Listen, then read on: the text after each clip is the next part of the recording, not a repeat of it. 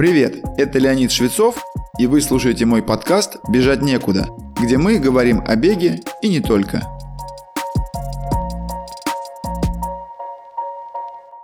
Не секрет, что 99,9% современных бегунов для определения скорости бега и преодоленной дистанции используют часы с GPS-трекером либо телефон с теми же функциями.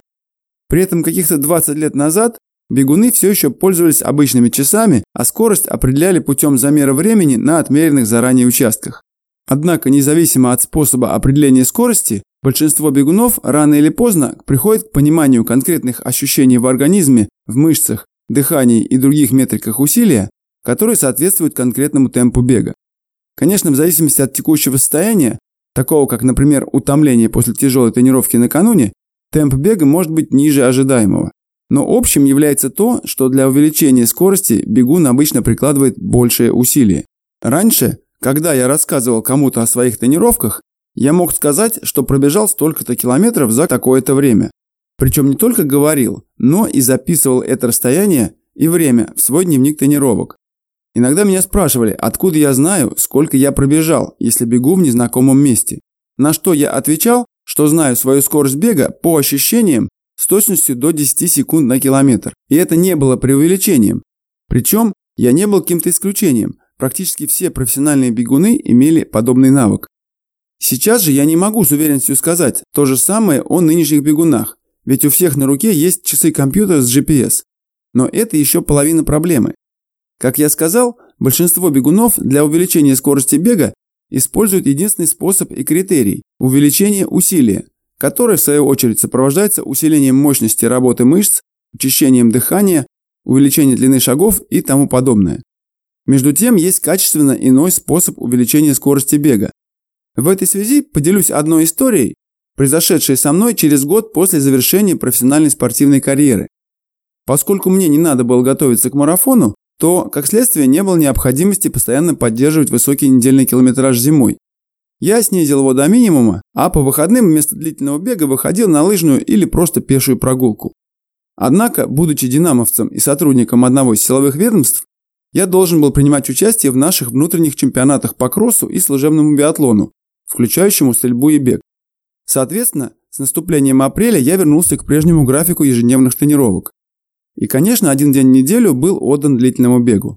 Это было всего 20 километров, но и они вызвали трудность так как с октября по конец марта моя самая длительная пробежка составляла максимум 1 час, а тут сразу двадцатка. В тот раз те 20 километров я пробежал за 1 час 25 минут или по 4 минуты 15 секунд на километр, что было для меня далеко не быстрым темпом. И я помню, как тяжело дались мне завершающие 3-4 километра. Так совпало, что в то время я дочитывал книгу Дэнни Эпшера и Брайана Метцлера «Естественный бег». В ней авторы описывают свой взгляд на технику бега и влияние на нее беговой обуви. Однако мое внимание привлек тезис о необходимости небольшого изменения в положении тела для увеличения скорости бега. Авторы утверждали, что если слегка увеличить наклон туловища вперед, то скорость бега также возрастет при практически неизменном усилии. Всего лишь неделю спустя моей предыдущей 20-километровой пробежки я вышел на ту же трассу с намерением протестировать эту идею. Уже со второго километра понял, что бежится мне легче, а по ходу бега я пробегал мимо известных мне отметок быстрее, чем недели ранее. Но еще сильнее было мое удивление, когда, приближаясь к дому, я понял, что устал существенно меньше, чем неделю назад. А самое невероятное было то, что эти 20 километров были преодолены за 1 час 20 минут, то есть на 5 минут быстрее, или по 4 минуты километр ровно. И такой прогресс невозможно было совершить всего за одну неделю тренировок. Хочу сразу охладить тех, кто хочет воспользоваться этим волшебным наклоном. Скорее всего, у вас вряд ли получится аналогичный фокус. Не забывайте, что у меня за спиной был 30-летний опыт бега, в том числе занятия в спортивной школе с 10 до 18 лет, тренировки в сборной СССР среди юниоров и взрослый профессиональный спорт с соответствующей фундаментальной спортивной подготовкой, а также медицинское образование, которое включает знания анатомии и физиологии. Все это давало мне понимание и, самое главное, ощущение моего тела, моих мышц и опорно-двигательного аппарата. Поэтому инстинктивно я смог выполнить тот самый наклон вперед в правильном ключе и, что не менее важно, поддерживать его в течение всего бега. Но и не стоит думать, что если у кого-то нет такого опыта, то и нет смысла пытаться научиться бегать правильно и эффективно, используя в частности и этот прием. Отбросьте идею, что увеличение скорости возможно только при увеличении усилия. Хотя в чем-то такое утверждение справедливо, но понимание, что изменить надо не только усилия, но и собственное движение, биомеханику, стоит многого. Чтобы проиллюстрировать свои слова, приведу пример. В животном мире, помимо людей, есть два вида, которых можно считать прирожденными бегунами на длинные дистанции. Это лошади и собаки. Когда они бегут с легким усилием, то делают это в виде движения, называемого рысцой. Я это наблюдаю, когда выхожу на пробежку со своими собаками.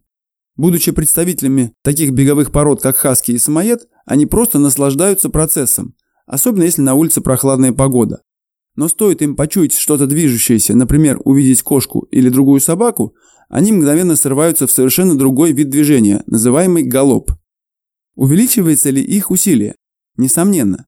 Однако и движение изменяется радикально. Собакам становится бежать удобнее с совершенно другой биомеханикой, поэтому они инстинктивно переходят на другую разновидность бега. Ради справедливости стоит сказать, что приведенный пример в контексте человека скорее соответствует переходу от бега на длинную дистанцию к спринтерскому бегу. Но изменение биомеханики при увеличении скорости бега даже при переходе от первой ко второй пульсовой зоне вполне должно быть. Причем усилие в таком случае может восприниматься легче, если скорость бега стала выше. Спросите какого-нибудь относительно быстрого бегуна, приходилось ли ему бежать несколько километров со своим медленным другом или знакомым, а потом продолжить бег в свою силу когда медленный компаньон заканчивает свою пробежку. Многие подтвердят, что им стало бежать легче, хотя скорость бега возросла. именно переход на качественно другое движение позволил ощутить легкость. Со мной однажды был случай, когда я проводил небольшую разминку-тренировку с группой участников предстоящего полумарафона. После выполнения небольшой серии беговых упражнений одна из бегуней вдруг вскрикнула, как будто подвернул ногу или с ней произошло что-то подобное.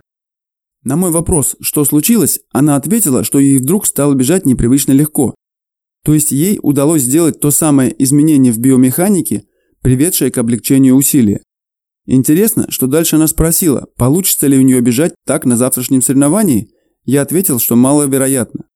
Это связано с тем, что человек, даже после того, как поймает новое движение, все равно через несколько минут вернется к своему привычному. Для закрепления нового навыка необходимо многократное повторение. В случае бега такое повторение лучше делать через серию подводящих упражнений, которые мы называем СБУ или специальные беговые упражнения.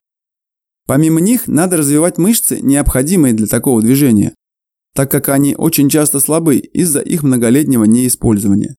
По сути, надо пройти путь, который проходим все мы в раннем детстве, когда начинаем осваивать новые движения. Например, учимся ползать, вставать, ходить или совершать координационно более сложные движения, такое как налить воды из кувшина в стакан.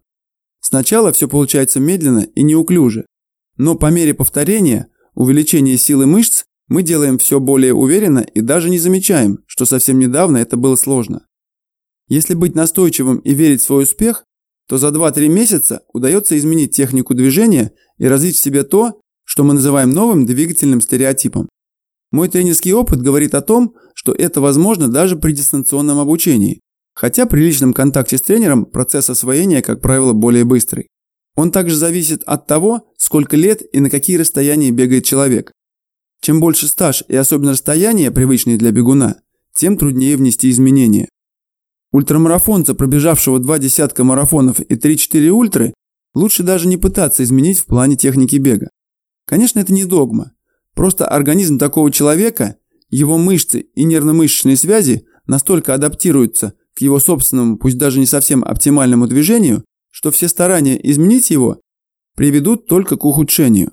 Все это потому, что мышцы такого бегуна натренированы на многочасовое повторение движения в определенном ключе, и им крайне непривычно работать в другом режиме. Таким бегунам я обычно рекомендую следующее. Если их не беспокоят травмы и нет желания отводить несколько месяцев на изменение техники бега, лучше просто посвятить его укреплению слабых звеньев опорно-двигательного аппарата. Если же травмы доставляют неприятности два раза в год или чаще, то это признак того, что результаты будут падать, либо такой бегун будет вынужден вскоре совсем перестать бегать. Поэтому необходимость что-то изменить более актуальна. Я также убежден, что всем остальным, особенно начинающим бегунам, будет крайне полезно и актуально уделить внимание не только цифрам, сколько и как быстро они бегают, но и тому, как они бегают. И тогда тренировки станут более полезными и, самое главное, приятными. С вами был Леонид Швецов и подкаст «Бежать некуда». Как я упоминал ранее, сейчас я тренирую любителей в рамках своей школы бега, где мы работаем над техникой бега и готовим к любым забегам вплоть до ультрамарафонов. Ссылку на школу вы можете найти в описании выпуска или написать нам в Телеграм. Присоединяйтесь к нашей группе ВКонтакте или Телеграм-каналу, там много полезного.